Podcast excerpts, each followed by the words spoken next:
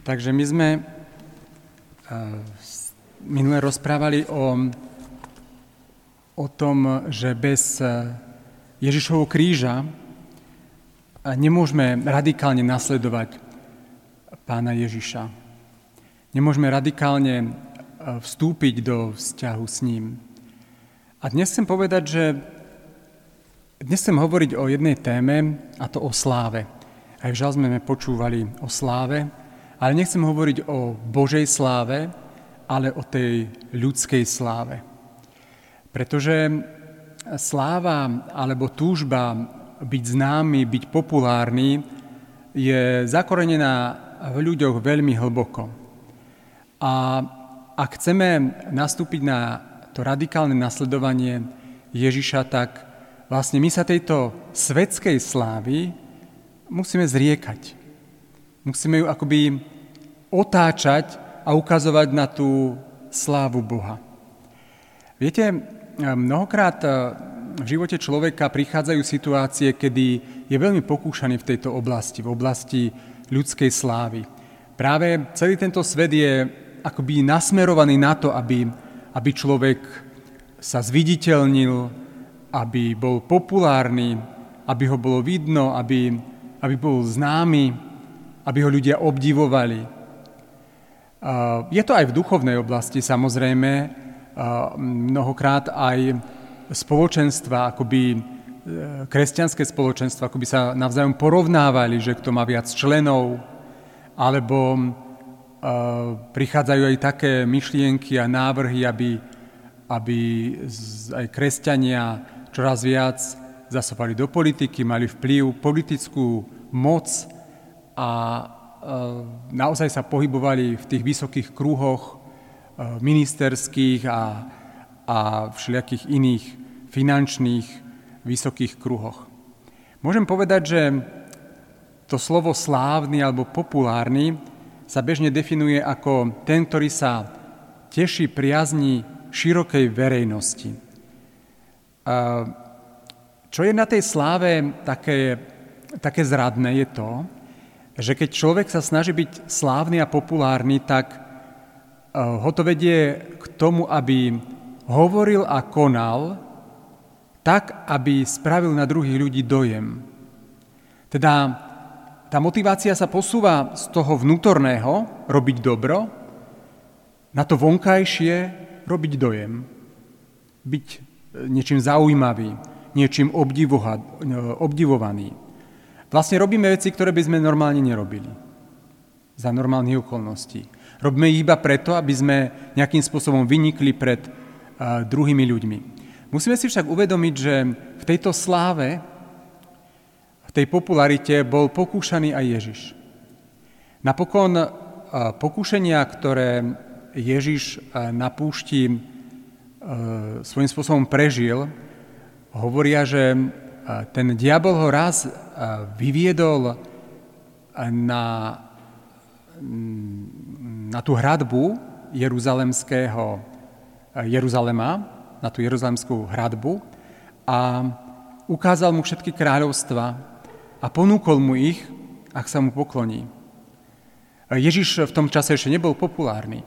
To bolo úplne na začiatku jeho služby, keď bol teda hnaný na púšť, kde sa postil a tu bol pokúšaný práve aj v tejto oblasti slávy, v tejto oblasti popularity.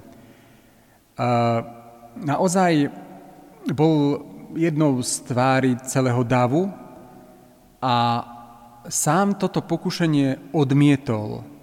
Môžeme povedať, že z tej hradby, tej jeruzalemskej hradby, odišiel sám a nepoznaný. Nestal sa slávnym, pretože neprijal túto falošnú ponuku od toho zlého. Aj náboženskí lídry pokúšali Ježiša v tej oblasti slávy, keď ho žiadali, aby urobil znamenie. Aby teda ukázal nejaký zázrak. Ale vieme, že keď Ježiš robil zázraky, tak e, ich robil väčšinou tak nenápadne.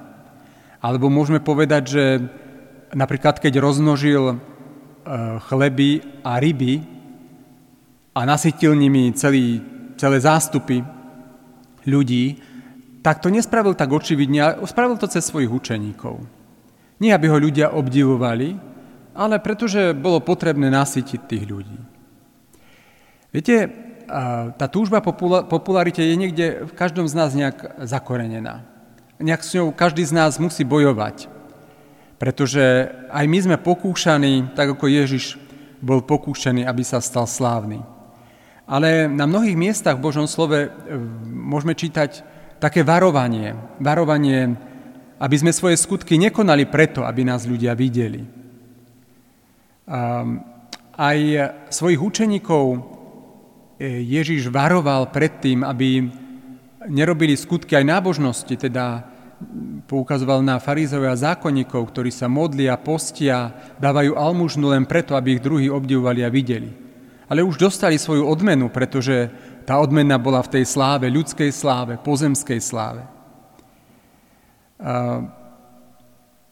V podstate tým, že nás Ježiš pozýva, aby sme boli, aby sme sa vzdali tej svetskej slávy a tej popularity, tak sa máme vzdať aj pretvárky. A to je to krivé na tej popularite. Človek sa mnohokrát pretvaruje, aby získal ľudskú slávu, aby získal ľudský obdiv. Ježiš pozná slabosti ľudského srdca a varuje nás, ako môžete veriť vy, ktorí príjmate slávu jedni od druhých a nehľadáte slávu od jediného Boha. My si tiež možno myslíme, že sme v tej túžbe po sláve niekde inde. Že sme sa už posunuli. Že to už nie je téma, ktorú by sme my mali riešiť v našom duchovnom živote. Ale môžem vám povedať, že, že nie je to úplne tak. Poviem len pár otázok a skúste si vy sami na ne odpovedať, či aj vy sami nie ste pokúšaní v oblasti slávy, tej ľudskej slávy a túžbe po tej ľudskej sláve. Niekedy sa vám stane, že keď sa rozprávate s človekom, tak e, uvažujete o tom, čo si o mne pomyslí, keď sa mu zverím s týmto tajomstvom. Alebo keď idete možno aj na duchovné vedenie alebo na spoveď, tak si nepomyslíte, že čo si o mne ten kňaz, ešte keď ho poznám, pomyslí, keď mu porozprávam o svojich ťažkostiach? Alebo možno, keď dávate nejaký status na internet, tak neočakávate, koľko lajkov a koľko reakcií dostanem na túto svoju správu? Môžem vám povedať, že každý jeden z nás chce byť nejakým spôsobom známy nejakým spôsobom populárny. Niekedy tá, táto, toto pokušenie prichádza veľmi jemne, až nepoznane.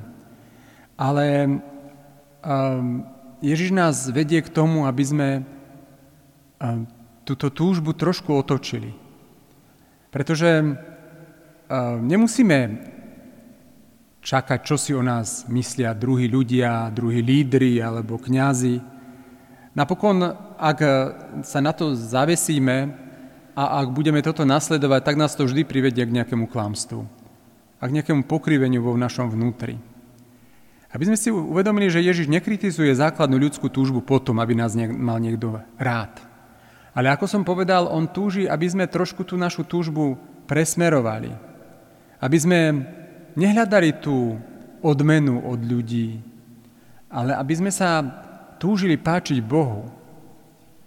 Aby sme aj keď prichádza sláva za niečo, čo sme urobili, aby sme si uvedomili, že v podstate všetko, čo máme a čím sme tú svoju pochvalu a slávu dosiahli, je od Boha. Že je to Boží dar. A preto aj tú našu slávu dokážeme prijať užitočne len vtedy, keď vyzdvihneme slávu Boha a poďakujeme Jemu za to, že nás obdaroval, že nás spravil šikovnými, že, že dokážeme tieto svoje dary rozmeniť a rozdať medzi ľudí. Vlastne máme túžiť potom, aby nám Ježiš na konci povedal správne, správne, dobrý a verný sluha. Urobil si, čo si mal urobiť. Toto je tá najväčšia pochvala, po ktorej máme túžiť. To je tá najväčšia oslava, ktorej sa nám dostane. Nie od človeka. Pretože ak my budeme túžiť po tej svetskej sláve, a verte mi, že tá svetská sláva nebude stačiť Že vám nebude stačiť, pretože ak vás začnú chváliť, budete túžiť ešte viac vyniknúť. Budete chcieť, aby vás ešte viac ľudí chválilo. Ale ani to vás nenaplní. A budete chcieť ešte viac byť populárni. Ale ani to vás nenaplní.